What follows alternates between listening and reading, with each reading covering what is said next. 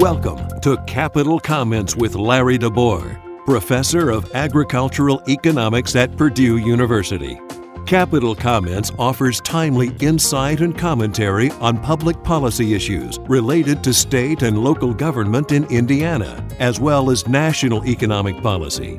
You can find text and podcast versions of Capital Comments archived at www.agecon.purdue.edu slash crd slash localgov. And now, here's Larry DeBoer. Hi, I'm Larry DeBoer, and this is Capital Comments for February 2021. Our topic this month Okun, Phillips, and our economy. If you want to be remembered in economics, get yourself a curve. There's the Lorenz curve, the Laffer curve, the Kuznets curve, and probably most famous, the Phillips curve. Phillips was A.W. Phillips, an economist from New Zealand who worked in London. In 1958, he drew a curve connecting the dots between inflation and unemployment. When unemployment went down, inflation went up. The Phillips curve took the economics profession by storm. Sometimes people like your curve so much, it becomes a law. That's what happened to Arthur Okun's curve.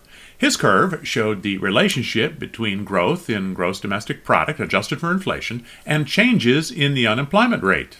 When real GDP grew enough, unemployment went down. His colleagues in the Kennedy administration liked it so much they called it Okun's Law. The thing about curves and laws in economics is they don't stay put. The relationship between inflation and unemployment has changed since Professor Phillips' day. The relationship between real GDP growth and unemployment follows a different law than in Okun's day.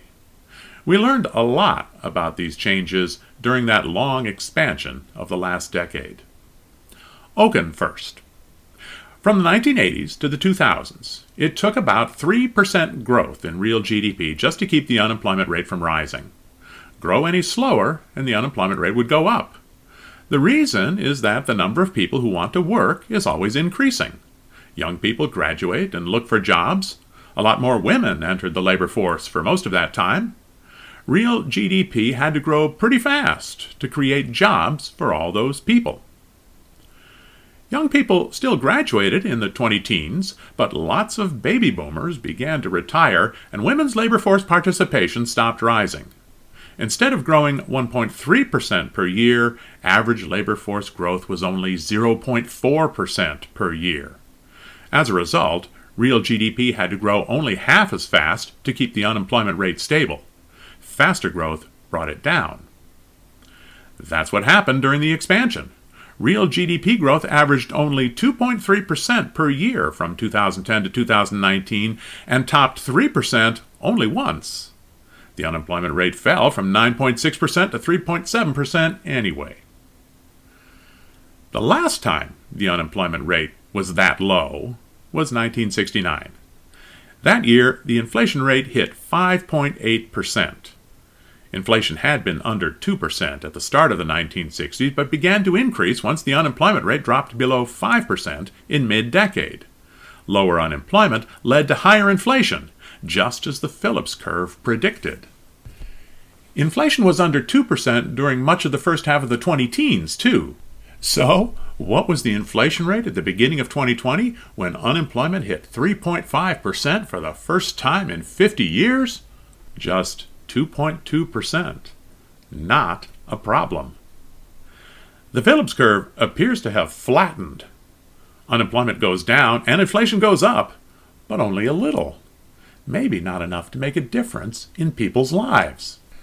We are trying to climb out of the COVID recession.